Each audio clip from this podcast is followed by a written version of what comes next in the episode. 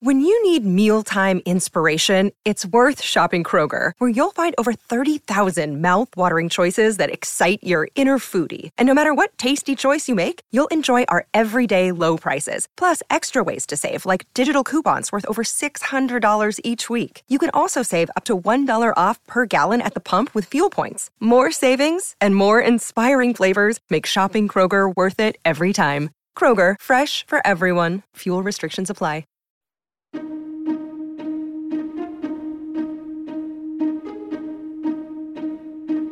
Hello, welcome to the podcast. Our guest this week is the philosopher Bernard Henri Levy, one of France's most internationally renowned and outspoken public intellectuals. BHL, as he's often known, came to fame as a leader of the new philosophers movement in the 70s, and today is just as recognised for his activism and social commentary as he is for his work within the Academy. A few weeks back, he joined Hannah McInnes live on stage in London to tell us about The Will to See, a collection of his international reportage from humanitarian crisis zones.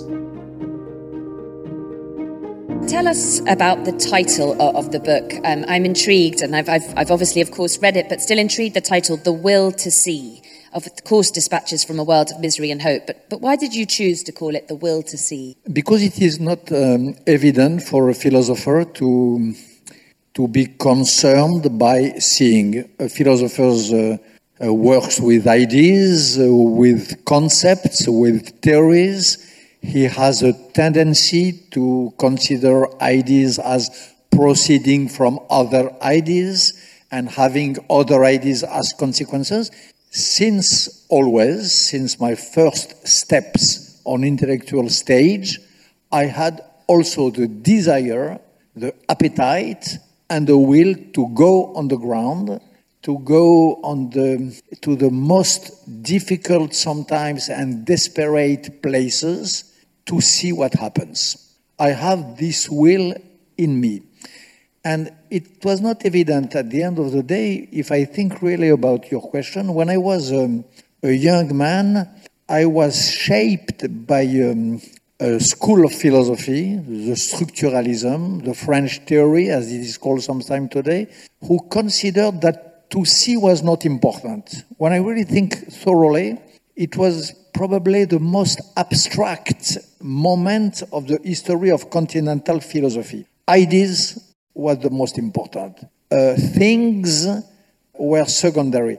And I think that since my beginnings, I resisted against this idea. And I knew that by seeing, by going, by watching, by transforming yourself into a witness, by going uh, at the contact of the utmost misery, suffering, or hope, gives you a knowledge, a sense, and a quality of knowledge that no doctrine and no philosophy can provide. So I am really inhabited by this, by this idea, the will to be a witness. Uh, you say that that drive also came from what you called the archaeology of a reflex. And you said you wouldn't have done any of that if you had not had this burning within you, this feeling, this point of light, this intimate and transcendental conscience, this reflex. And I wonder if you could explain what that was, as well as this reflex against the philosophers and the idea of ideas. Yes, it's, it's something uh, simple, but in many of us, and sometimes in myself, it is buried under our habits, buried under our style of life, buried under our comfort. I live myself a good life in the West, in France, in New York, when I'm in New York. I have a good life. I have a great family, I have great children, I have great friends. I'm privileged. But what I call a reflex means that, in spite of all of that, when I hear about a massacre in Nigeria, when I hear about evisceration of uh, women in uh, Syrian Kurdistan by the proxies of Erdogan, when I hear about the misery of the refugees in Lesbos, an old feeling buried in myself, buried far away in myself, under uh, what I just said, wakes up and just tells me that there is here something intolerable, unsufferable. And the reflex means that I take an example. One day in New York, one year and a half, two years ago, I received a visit of a gentleman from Nigeria, a Christian from Nigeria. He told me about the massacre that was going on, massacre of Christians because they are Christians in Nigeria. He did show me some photos of those massacres. He told me his, uh, uh, how he couldn't believe that the world was so indifferent to this martyrdom. And suddenly, when this man, this great gentleman, member of a Nigerian NGO, left me, I was really overwhelmed by this reflex of guilt, shame, shame for my country, of guiltiness for myself, what I'm doing here, going back to the best hotel in the, in the city, having a great uh, evening. So, shame, guiltiness, will to see, and will to do. And I was really restless. I could not have rest till I organized a trip to Nigeria. I made it possible to go there, to spend time, to see the graves, to see the wounded, to see the women who had been martyred, to collect their narration, their tales of suffering, and to bring all that back to Europe. And for me, it was beyond any reason. The reason was not to go, of course. My relatives, the people close to me, told me, "What uh, are you crazy? Nobody went there. Nigeria means Boko Haram. If it was not Boko Haram, it was the affiliate of Boko Haram called the Fulani militias. It was not without risk. There was no journalist in Nigeria. Nobody, or nearly nobody, covered the situation. So I had all the necessary reasons not to go, not to see. The reason ordered me not to see. And the reflex was that I could not sleep.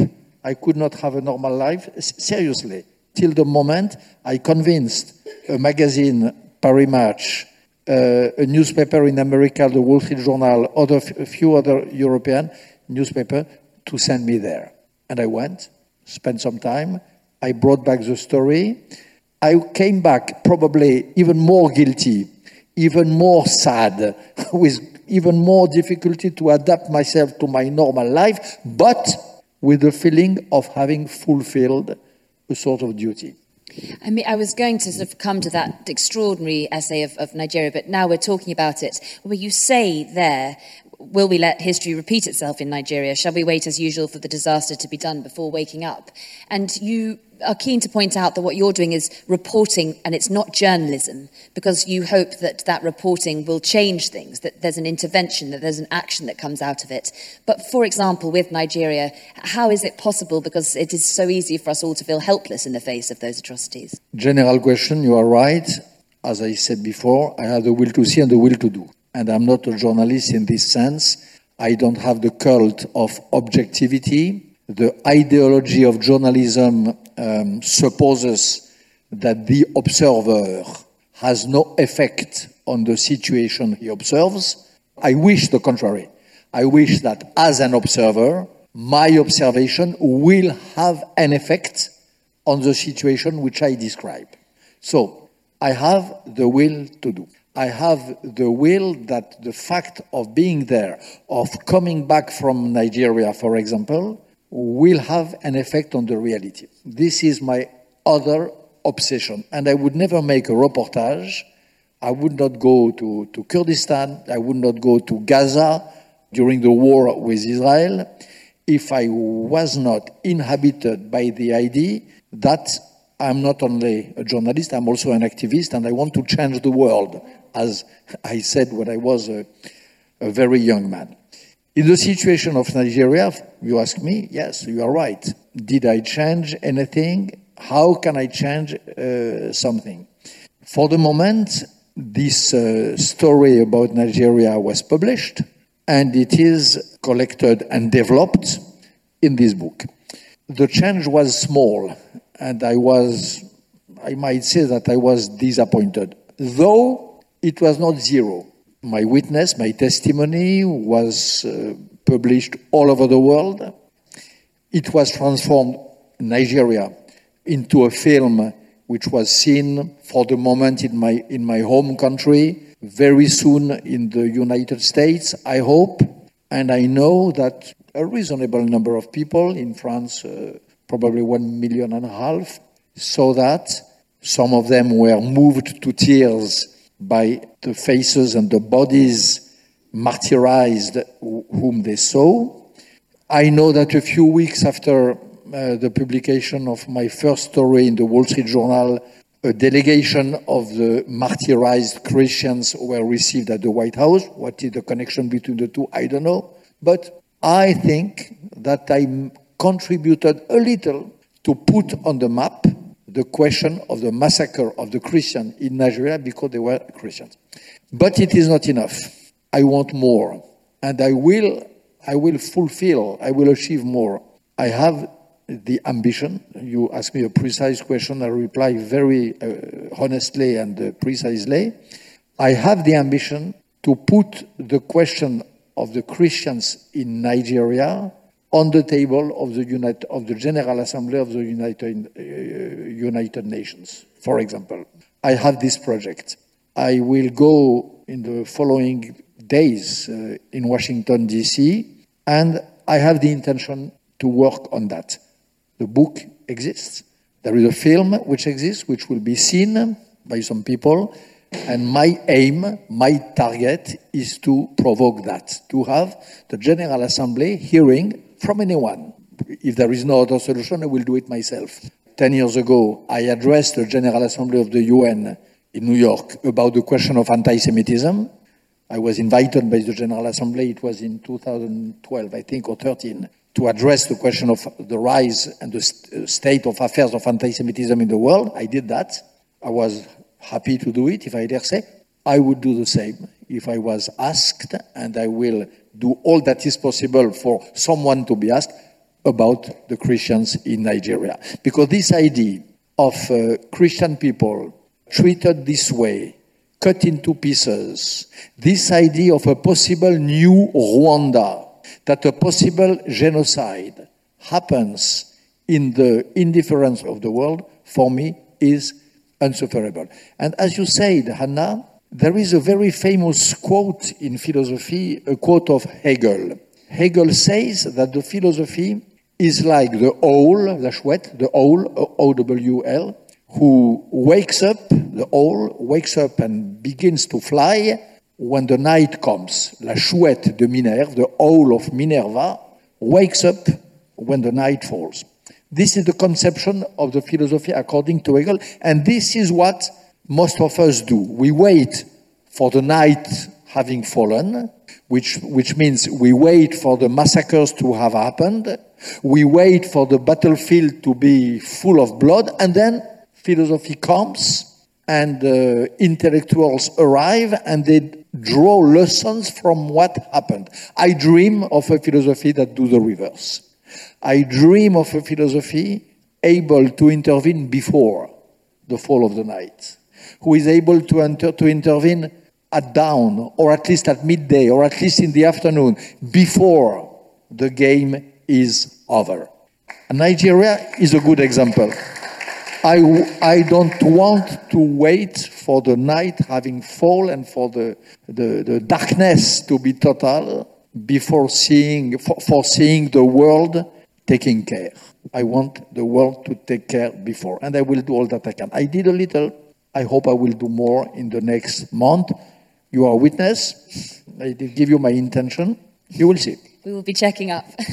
but you, you say, um, as you said, there's this idea of everybody waking up too late, and you say many times in, the book, and, you, and you've said before that there's you feel um, you're going against what you describe as the fierce indifference of my fellow Westerners, and of course a pandemic, a recent pandemic in which your words, the world locked itself down and turned within. Is your sense that the pandemic has really made this worse, this indifference, that it's exacerbated it, that it's, that it's intensified it, or were we ever thus? I think so, yes. I think it, uh, it makes things worse. We were told during the pandemic, um, we were taught to show more solidarity. We were taught to care about uh, our neighbors, but I fear that the reality was not that. That the, what we called in French the confinement, here in, in, in uh, English you say lockdown, but confinement, uh, what the world in, uh, in France, in Italy, meant what it says, which means uh, everyone enclosing himself inside his fortress, closing windows and doors, and um, deciding to ask to and deciding to care less about the others. And during this, this book, I wrote it during the, the pandemic. I wrote it from January 2020 to December 2020, last year. I lived all these crazy and extraordinary adventures and journeys during the pandemic. And I did that partly as a challenge. Because when I saw the news in my country, but I think it was the same in, uh, in UK, it was all over the pandemic, all over the virus, all over disputes between doctors, about uh, the mask, uh, the social distance, uh, etc. And it was as if the whole world had disappeared. I knew that in the meantime, Erdogan, the Turks, the, the new Ottomans were proceeding. I knew that uh, the Putin uh, people were uh, proceeding in Ukraine and stealing more of Ukraine territory. I knew that in this big silence of the world, the massacres against Christians in Nigeria were increasing. I knew all that, but it was out of the news. It did not exist.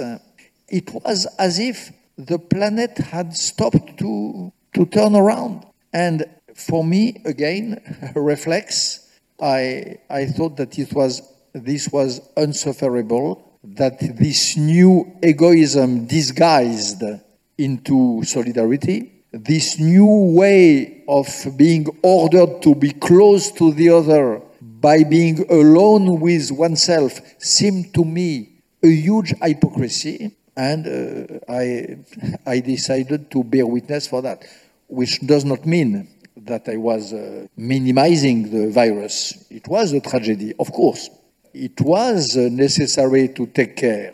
It was probably good to wear mask, and I'm not a doctor, I cannot say, but it was so important not to take advantage of the pandemic situation in order to cut the last ropes, the last threads which connected us with the rest of the world and with the most miserable part of the world.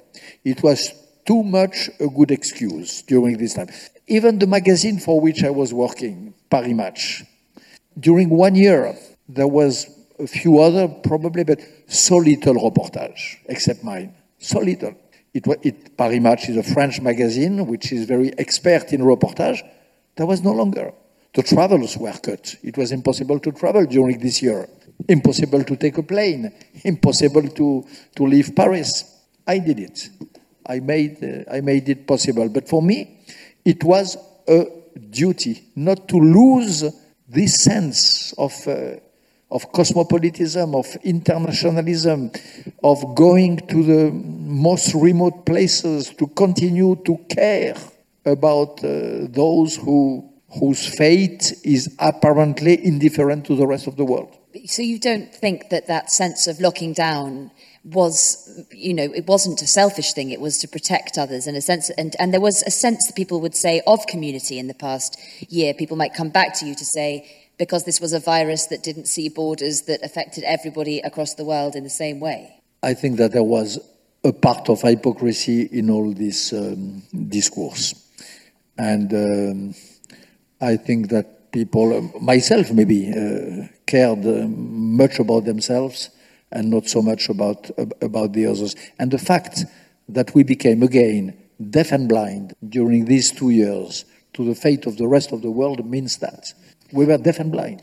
The other thing you say, you talked about we could not travel because of the pandemic. But I was very interested to read in the book your idea that you feel there is a war on travel, quite aside from the pandemic. Um, and you, you say Uh, in quite strong terms that you're determined to defy those intoning the war on air travel and the return of each or his, his or her to her niche. You defy those ego- egoists and reactionaries who see the Voyager as selfish and smug. And this is the idea of kind of obviously getting on a plane and being against the health of the planet. But you think that, that you don't have sympathy with that sentiment? I think that there is a balance which has to be found. I, I, I know that I am as concerned as, uh, as everyone and as concerned as the most uh, radical of the ecologists about the fate of the planet and the carbon emissions and so on and so on. But I think that a world without travel, a world when, uh, where everyone will remain inside his borders, will be worse than the world of today. There is a nobility of travel, there is a greatness of travel. Uh, for each of us, there is an experience of travel, which is an experience of transforming ourselves into another. There is a discomfort in tra- a moral discomfort in travel, which is impossible to be replaced, and a humanity which will be ordered to stay home to which will be forbidden to, to move from country to country would be very close to the humanity described by Alexander Kojève in his picture of the end of history when he said that we could end history by being all of us like animals, each one in his hole, each one in his little niche, like, a, like an animal.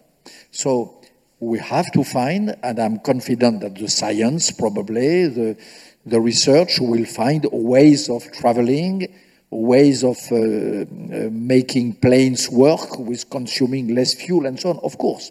But this new trend, considering those who travel as uh, criminals against planet, therefore criminals against uh, their fellow humans, I think is a very bad trend. And there is a nobility in the fact of considering ourselves as citizens of the world, as brothers in spirit, soul, and body with anyone in the rest of the world, which would be lost if was to win this sort of curse spell uh, cast on the on the very idea of uh, of travel. So that is one of the reasons that you fear, perhaps, as you say, that the art of reporting that means so much to you and that is so important to bring these stories home, you, you fear that that is set to disappear. Why do you think that we're at risk of not having these stories being told? Because uh, it is sometimes difficult. There are some. Uh, to go, for example, uh, there is one of the stories in this book, which is um, a journey in Somalia, in, in Mogadishu. Yeah I think that my, my team and myself were among the very, very, very few since 20, 15 years to go to Mogadishu. Because it is difficult, because you need time, because you need patience. I have all that. I have some patience, I have time. My life is organized in a way offering that, so I take advantage of it without guiltiness it needs uh, agility to, to find a way. So it is difficult, number one. And number two, people don't care.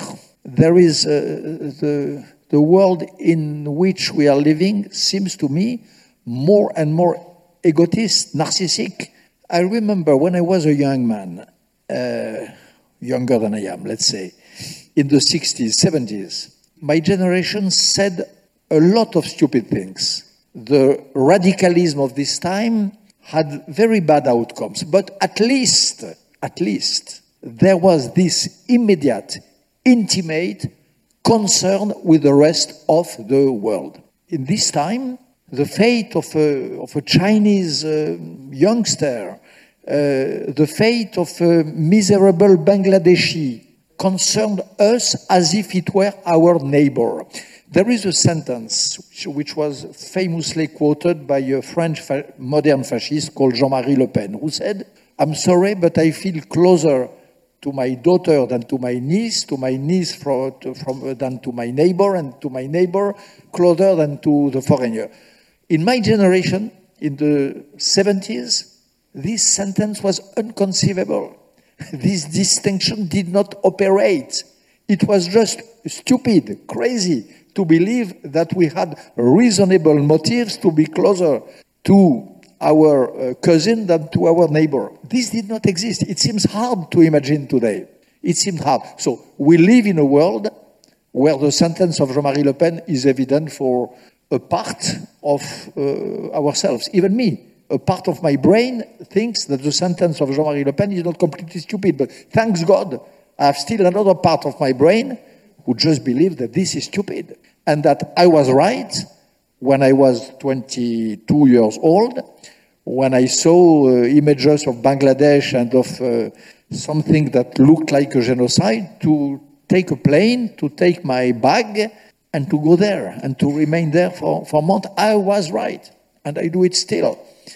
And by the way, in this book, this is for me, I don't know for you, of course, for the a, a reader, but for me, is the most moving part of this book, the part of the book where I put most of my emotion. I go back to Bangladesh 50 years after.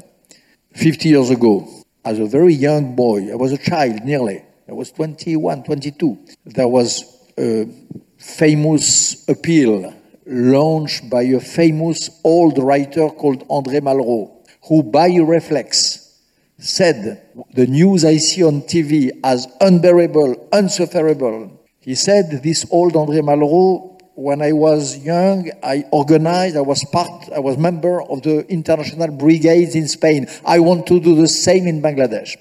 I heard this appeal and I replied to it. And I went there. This was 50 years ago.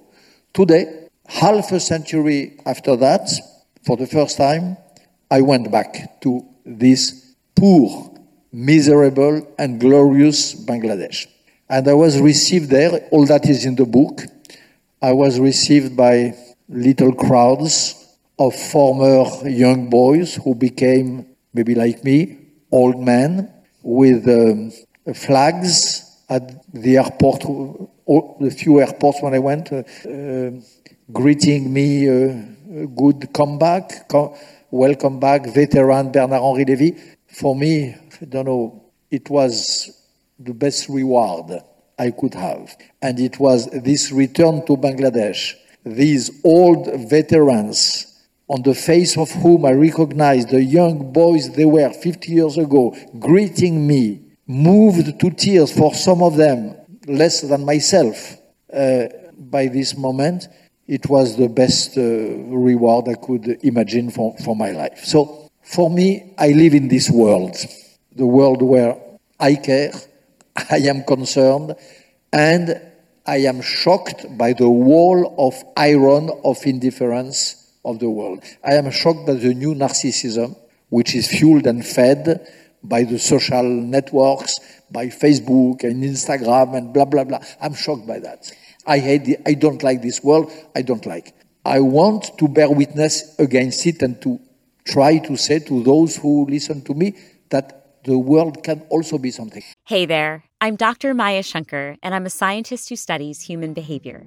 Many of us have experienced a moment in our lives that changes everything, that instantly divides our life into a before and an after. On my podcast, A Slight Change of Plans, I talk to people about navigating these moments. Their stories are full of candor and hard won wisdom. And you'll hear from scientists who teach us how we can be more resilient in the face of change. Listen on the iHeartRadio app Apple Podcasts, or wherever you get your podcasts. I'm interested you bring up Facebook and the world of social media because, in a sense, on the positive side, that is surely a way to tell some of these stories um, that, that weren't being told. Of course. Uh, that's the way I, I myself try to, uh, to use them. I am on uh, Facebook, I am on Twitter, I am on Instagram, and I use them as, um, as tools they can be the worst and they can be the best, and I try to transform it, to transform them into the into in, into the best. Yes, uh, I'm sure of that. I I published on Instagram probably the first images of the the Rohingya Rohingya refugees from Burma to Bangladesh. I think there was not so much. I'm proud to have put them on social media.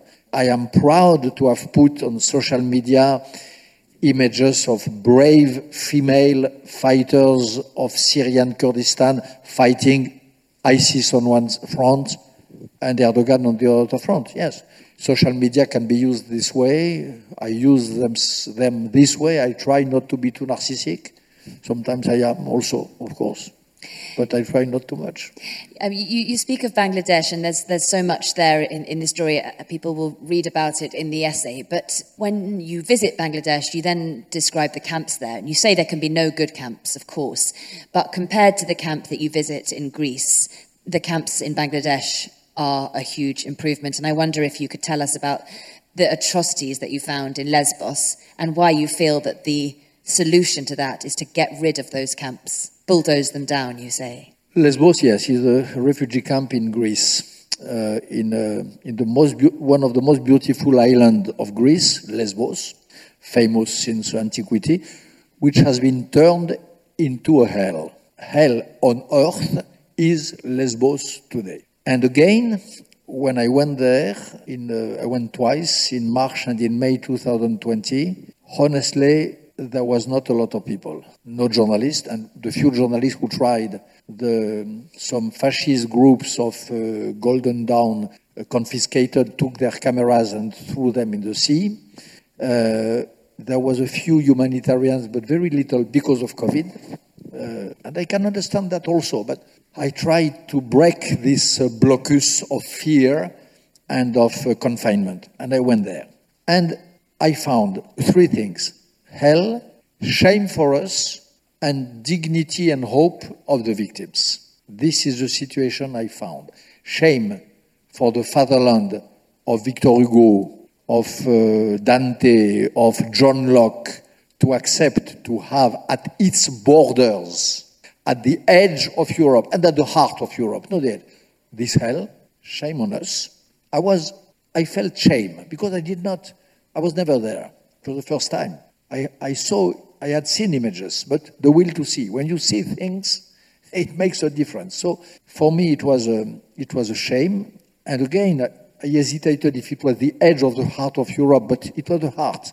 Because uh, these refugees, at the end of the day, arriving from uh, Turkey, from Syria, uh, through Turkey, and arriving Lesbos, they made the accurate and nearly precise itinerary of the famous princess Europe in the Greek mythology who invents, invents the idea of Europe. So these refugees, they were thousands, tens of thousands of embodiments of the princess Europe of the mythology who did exactly the same road, coming from Lebanon, crossing the same sea and arriving, maybe not at Lesbos, but very close. So for me, this idea of uh, Europe peopled by uh, little princess Europes turned into these uh, human wrecks, wreck was absolutely the image of indignity. But in them, I was, as nearly everywhere in these journeys, I was struck by the, the dignity, the pride, the integrity that remained in these martyrized souls and bodies. True in Lesbos and true in the refugee camps of Bangladesh. And what struck me in Bangladesh, as you may know, in Bangladesh you have one million of refugees who fled from Burma, Muslim refugees this time. They are Muslim, they fled Burma, they were fled, they were pushed from Burma and they arrived in Bangladesh. They are the most miserable possible human being on earth, these Rohingya refugees. And they take refuge in one of the countries the poorest in the world and the most miserable also. So, miserable people having shelter in a miserable country, you might expect to have egoist reactions. You might expect uh, those who give shelter to say, we don't have enough place for ourselves, for our daughters, uh, cousins, neighbors, how could we receive and host people? Opposite. The welcome, the hospitality was so great, so moving, and in a sense, more uh, warmer than the hospitality which we Europeans give to the migrants, that it was for me as a European a lesson of dignity. And I hope that in this chapter of the book, I transmit, I achieve to transmit part of this lesson. How sometimes the most miserable victims can give us the happy of the world, whom we are, a lesson of dignity, of eminent dignity. This is what I found often in my life. And that is the reason why you say, as a solution, of course, tell the story and do what we can. But the reason you say this camp in Lesbos that you find should be bulldozed to the ground is the shame that we aren't welcoming these people into our countries, that they have to be there in the first place. Yes, and this for me is a failure because, as I confessed to you at the beginning of this conversation, I have the will to do, and there is very few of my reportage who did not give little fruits.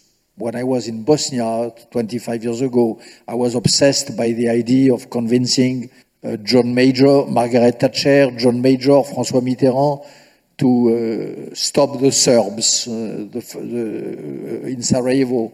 When I was in Darfur, I was obsessed at the idea of uh, international community paying attention to the genocide. Nigeria, etc., etc. Lesbos, I came back with a very simple idea.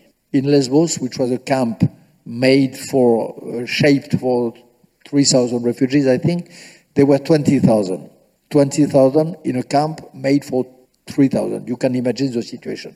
So I came back with a very simple plan, who was to take these 20,000 people, who, because of stupid regulation in Europe, the Dublin rule that you have to ask uh, asylum in the place where you disembark, I wanted these 20,000 people to be shared in the 27 countries of Europe, proportionally to their population. Maybe, uh, I don't know, 1,000 in Germany and maybe uh, 200 or 100 in Hungary. Uh, I had made the calculation. And I went to a few of the European leaders whom I know. I went to them, I wrote to them, I made efforts, uh, and I failed. And egoism prevailed. Uh, stupidity won. Bureaucracy in Europe, the, the will not to offend Hungary and Poland were stronger. That is very simple idea of saving 20,000 people from hell and to add them to the numerous migrants who come anyway in Europe, and thanks God, without migrants, as you know, probably there is a big part of the economy of our nation which will stop to work. I failed to convince the leaders of Europe to host these poor 20,000 people who had taken all the risks, who had left everything they had behind, who were very often talented people. Because I, I spent time, I spoke with uh, them.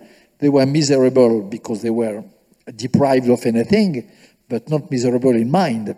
They were doctors, they were engineers, they were uh, coming from some very civilized cities of Syria we closed our doors and closed our hearts. And this, for me, is a sorrow and a failure.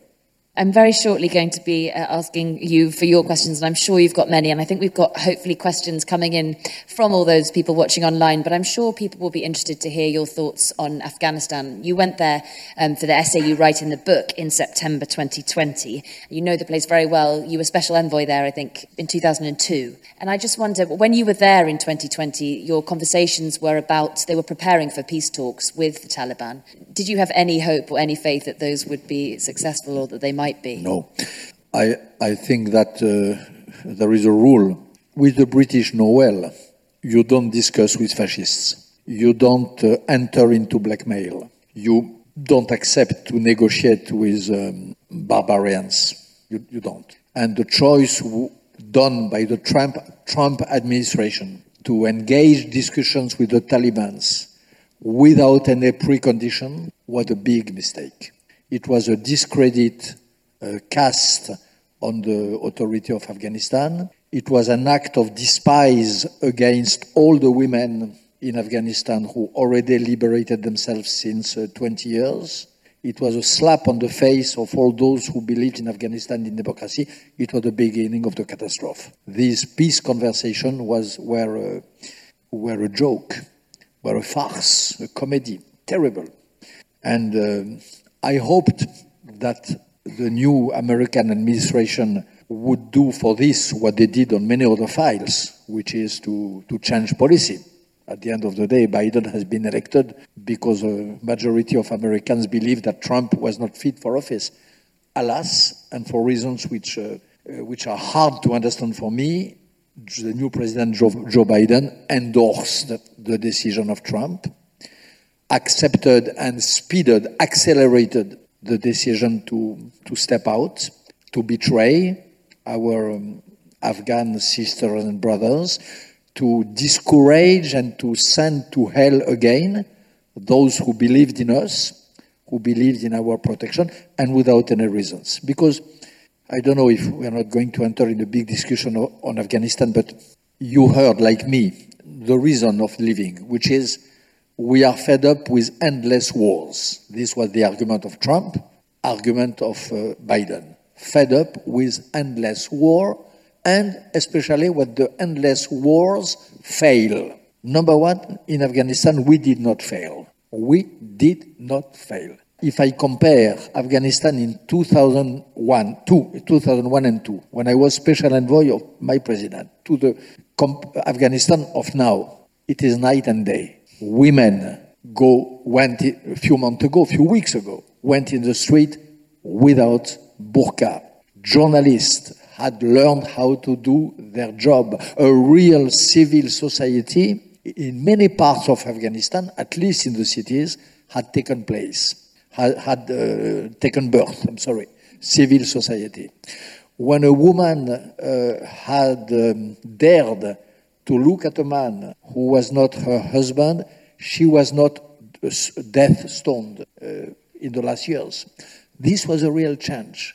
Afghanistan, a few weeks ago, was still Afghanistan with a great ancestral culture, but some human rights had implemented themselves and had um, uh, matched with the old Afghan culture. And this was great. This was an achievement. This was not a failure, number one. And number two, it was not a war. The international force dominated by America till uh, uh, last um, two months ago was there. There was 2,500 troops. They were there as they are in uh, 50 countries in the world. They spent much more time in uh, South Korea, in Europe, in Germany, and so on. So it was a military, political, diplomatic presence under the flag of a respected country, the United States of America, under the banner and the, and the, the, uh, of the United Nations, which was enough to put into distance, to discourage the Taliban fascists. This was not a bad deal. It did not cost so much, and it did cost much less than the current situation will cost the European and American democracies in terms of uh, Islamic activism, in terms of emboldenment, encouragement to extremism, in terms of, uh, I don't dare to say, maybe even worse. We'll see. The cost was not high compared to the cost which can be the cost of uh, leaving the Taliban's on control of an Islamic caliphate and of a terrorist state with some ISIS and Al Qaeda camps reorganized in the Afghan mountains. This could cost a lot to the Western democracies, much more than the 3,000 or 2,500 troops in their barracks in a non war mission since a few years, which were there until this terrible night of August 15th.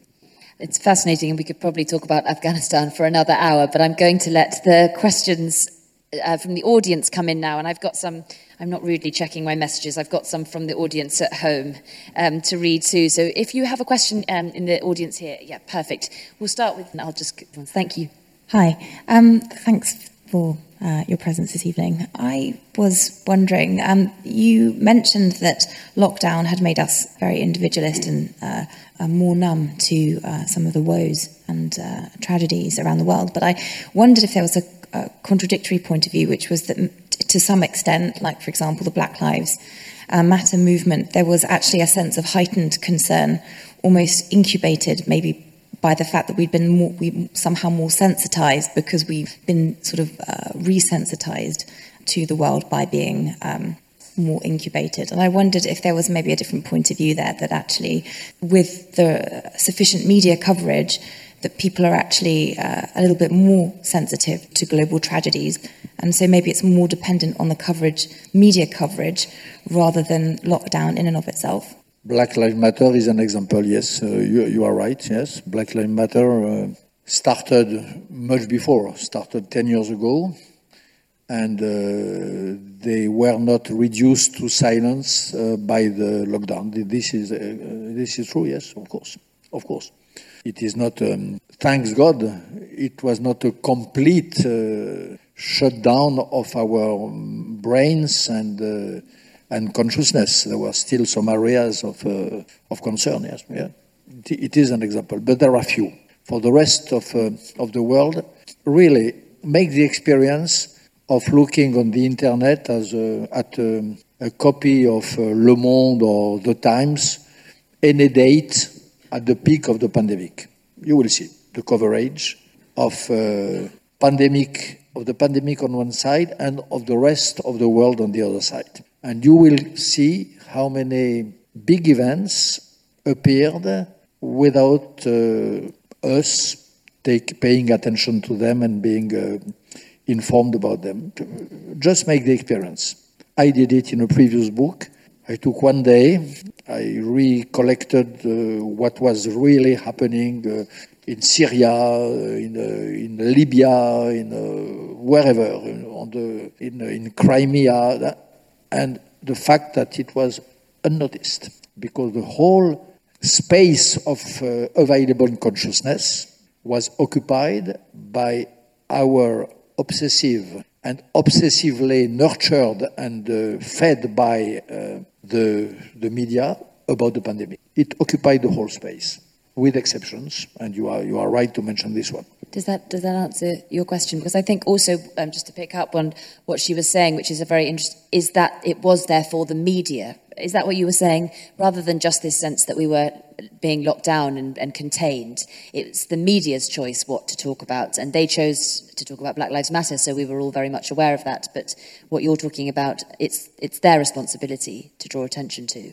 Of course, it is their responsibility, but. Uh it's a completed dialectic. The, the media uh, don't speak of something if they suppose that we will uh, we will zap and we will turn the button and go to the other chain. It's a it's a completed game. I can tell you from my little experience.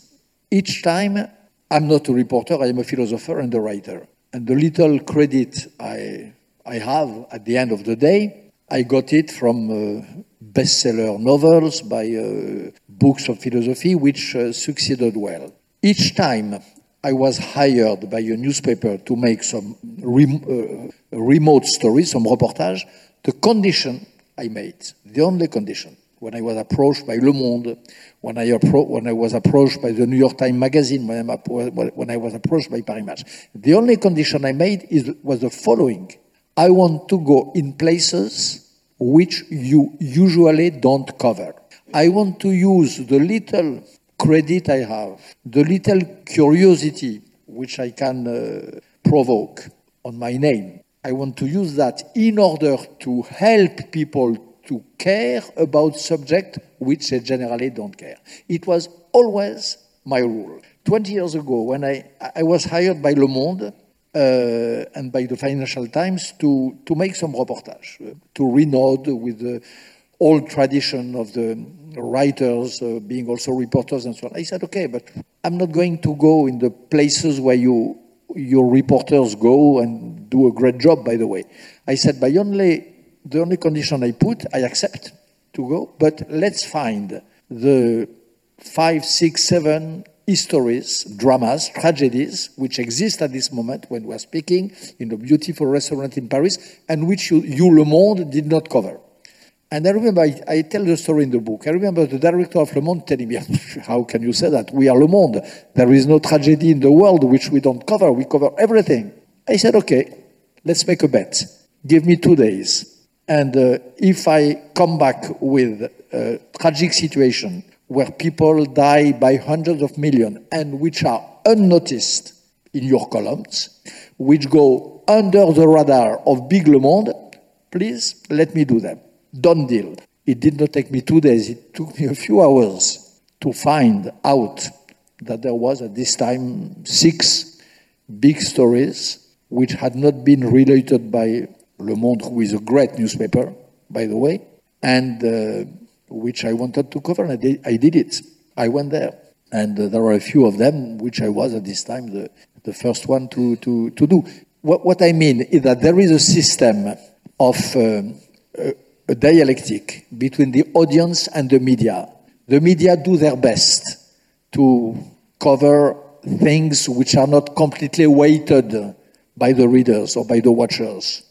But the watchers sometimes impose their rule and say, oh, come on, we, we, we unsubscribe.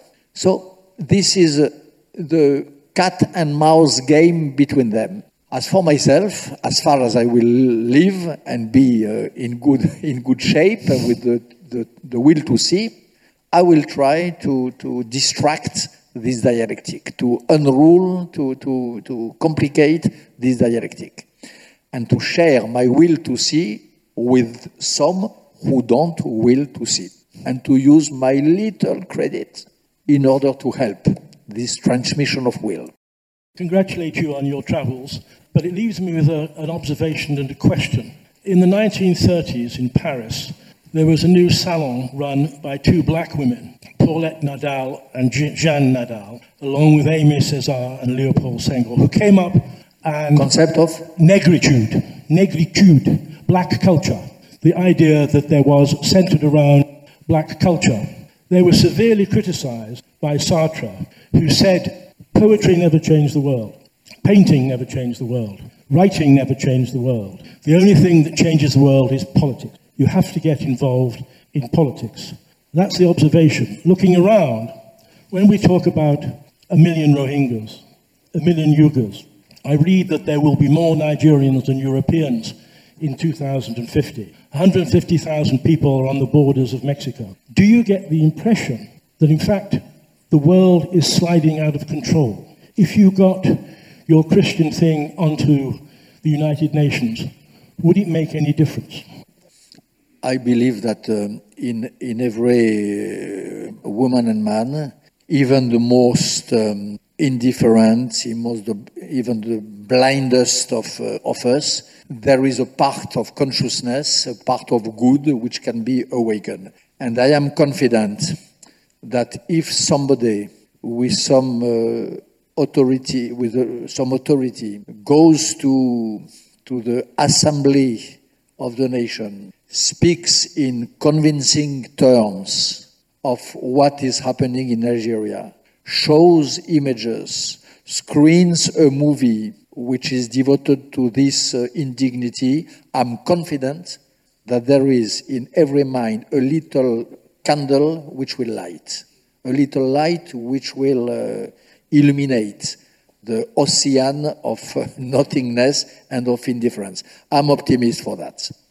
I, I, I, I sometimes am pessimist when I see the, the block of, um, of wickedness which is often uh, around us, but I know, and I experienced that so many times, that even the most um, cruel uh, leader in a democracy, the most cynical leader in democratic countries, there is often a way, often a way to reach him, a way to wake up his emotion. I have so many examples of that.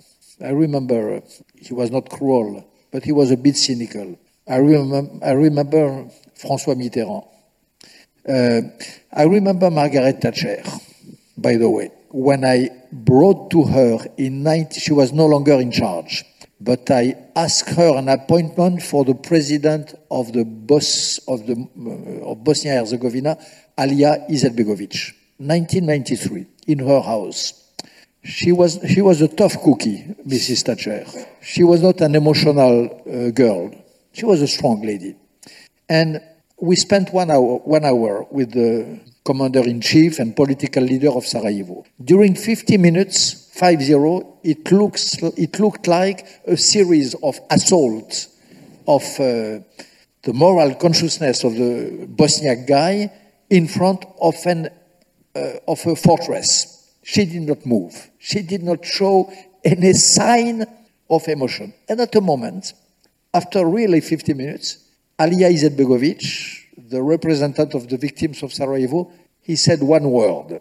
He said one story of a family living in a cave in Sarajevo in the beginning of the siege and so on. And he, he, tell, he told her story. And I saw, at this moment, I don't know why. I, I did not know her. I don't know what this precise story touched in her mind, what it did, how it entered into her heart. But I saw that something happened on the face of this lady. I heard what she promised to the gentleman he, she had in front of her, Izetbegovic. And I know, I know what she did after. She was not in charge, but she, she did her job. So you never know. You never know. François Mitterrand, when I first came back from Sarajevo, I take historical examples, old examples, which are in history now. François Mitterrand, I came to him when I came back from my first journey under Sarajevo, uh, submerged by, by bombs. Same, not, it, he was not impressed. I could not find a way. And suddenly, it was, I, I knew him well, and I understood what happened. I told him that the president of Sarajevo looked like Salvador Allende, the president of Chile, who was uh, toppled in the 60s by the fascist Pinochet. And this idea of Sarajevo, Chile, Izetbegovic, uh, uh, Salvador Allende, it rang a bell, it ignited a spark.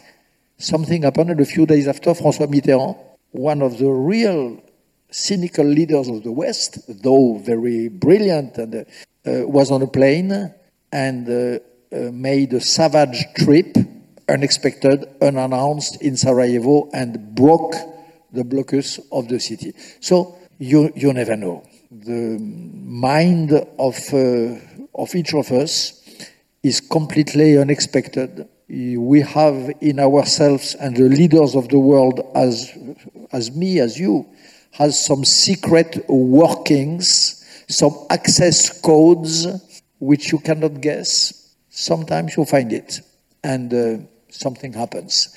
I experienced that a lot of times. And to come back to the example of Nigeria, if I was in front of, uh, of the leaders, of the representative of the world in the General Assembly of the UN, I think I would try my best to, to find the access code. Maybe I would fail, I will fail. Maybe something will happen. Rendezvous. You will, you will learn you will know. I think on, on, there's a, definitely a note of uh, hope in there, which is one that we're going to end on because we've come to the end of our of our time this evening. But there would be so many more things we could hear. Of course, thank you so much indeed for joining us, and thank you all very very much for being here. And at home, thank you very much for signing in. This week's podcast starred Bernard Henri Levy and was presented by Hannah McInnes. It was produced by Sam El Granti, Esme Bright, and myself, and the editor was John Doughty. If you are in London and would like to join us for more on-stage events, visit howtoacademy.com and you'll find Philip Pullman, Emily Ratajkowski, Fee Garvey and Jane Glover, Louis Theroux, John Cleese, Iain McGilchrist, and many more. I'm Vas Christodoulou. Thanks for listening.